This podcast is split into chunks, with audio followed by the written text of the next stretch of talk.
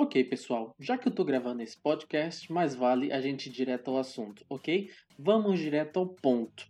Quando as pessoas fazem podcasts, normalmente elas dizem: Ah, esse é o meu primeiro podcast, é, hashtag salve planeta, hashtag fora Bolsonaro, hashtag isso, hashtag aquilo, mas não, eu quero ir direto ao que interessa. Vida de casal.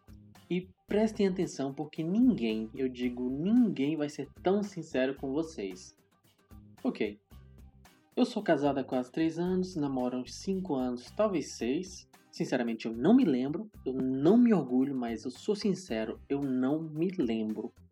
E o que eu quero perguntar para vocês mulheres é: por que, que a data de namoro é tão importante? Eu juro que eu não entendo. Para mim, basta saber que eu comecei algures na década passada. Eu sei, eu sei que, que isso pode soar para vocês, mas para mim basta saber que eu comecei a namorar algures na década passada. É bem mais simples. Por exemplo, quando alguém me pergunta quando começaste a namorar com a tua querida esposa, eu simplesmente digo a década passada. Badum. É simples. Eu rio, a pessoa ri, nós criamos ali um momento engraçado, um momento mágico, mas a minha esposa não gosta. É incrível, ela fica imediatamente chateada. E ela fica assim porque, para minha mulher, a data em que começamos a namorar é muito importante. Ela é o meu oposto. Ela sabe o ano, o mês, o dia, a hora. E aqui entre nós, sinceramente eu acho isso muito bom, eu acho isso muito romântico. Eu não condeno. Mas, infelizmente, eu não sou assim. Inclusive, se eu continuar gravando esse podcast, eu não me lembro sequer de tirar a pizza que está no forno. Tudo bem, voltando. E a minha mulher, ela fica tentando me testar para saber se eu me lembro, como se não souber a, a, nossa data de namoro pusesse em causa tudo que a gente viveu até aqui. Tudo. Os meus sentimentos, os nossos planos, tudo, tudo. E o que eu me pergunto é, e eu sei que todos os homens já passaram por isso, não vale a pena mentir, por que, que as mulheres gostam de criar cenários hipotéticos em que você Caso responda errado, e aqui vai um spoiler, você sempre vai responder errado, ela fica tão brava, mas tão brava, que te põe de fora da sua própria casa. E o engraçado é que elas te montam uma armadilha. Eu juro, parece que as mulheres têm evoluído, parece que. Eu, sinceramente, eu não sei como é que elas ainda não dominaram o mundo. Elas começam aqui desse jeito. Presta atenção. Amor, Hipoteticamente falando, na eventualidade possível de um provável acontecimento que poderá não acontecer falando da brincadeira, se eu morresse, você casaria de novo? Todos nós já passamos por isso, rapazes, não vale a pena mentir. E embora nós saibamos que elas criam essas armadilhas, nós caímos sempre, sempre. Eu não sei como, mas nós caímos sempre. Mas esses dias atrás, a Mirna foi muito longe eu sinto que ela se reinventou, eu sinto que eu sinto que ela transcendeu como mulher. Eu sinto que se houvesse um Nobel da Paz, um Nobel, um prêmio Nobel que premiasse as mulheres que criam armadilha para os maridos, eu sinto que ela ganharia assim a 100%, tranquilamente. Hashtag True Story. Certa vez, tô andando na rua, tranquilo, sem querer guerra com ninguém, afinal eu tinha acabado de sair do barbeiro, e um homem que sai do barbeiro não quer guerra com ninguém. E do nada, a menina salta do muro com a máscara na cabeça, com a mão em forma de arma. Presta atenção, ela tinha a mão em forma de arma e pergunta: Quando começaste a namorar com a tua querida esposa?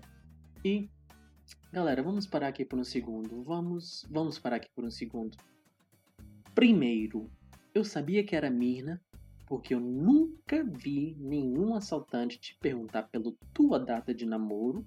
Segundo, esta mulher estava vestida com as roupas do trabalho da minha mulher.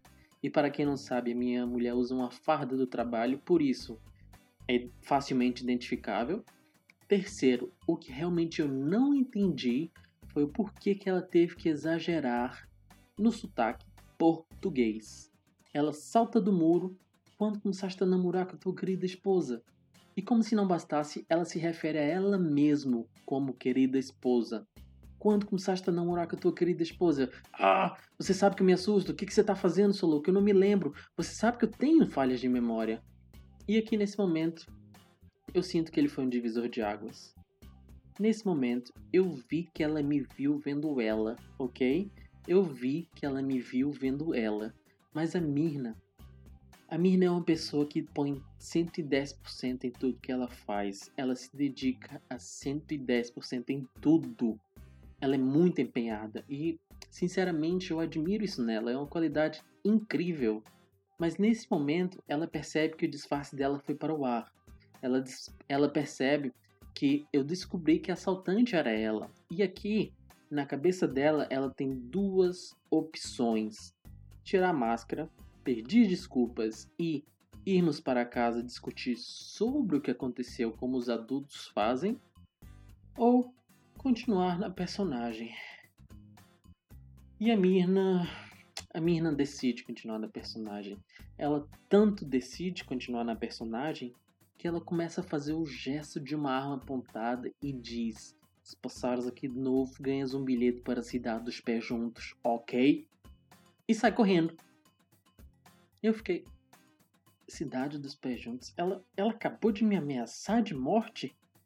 E, embora bater as botas fosse mais fácil de entender, o que me deixou realmente chateado não foi o fato dela ter me assustado, não foi o fato dela ter criado um teste, uma armadilha, ou mesmo não foi o fato dela ter apontado uma arma na minha cabeça, ok?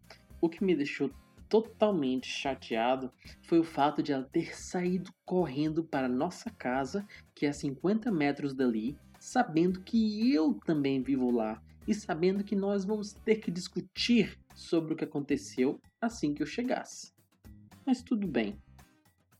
Eu vou até casa, flop, flop, flop, flop. Esse é o barulho das minhas havaianas.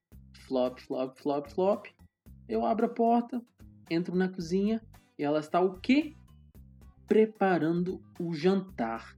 Ela está preparando o jantar como se nada, repito, nada tivesse acontecido. Eu fico surpreso e penso: não, não, você não vai se safar dessa maneira.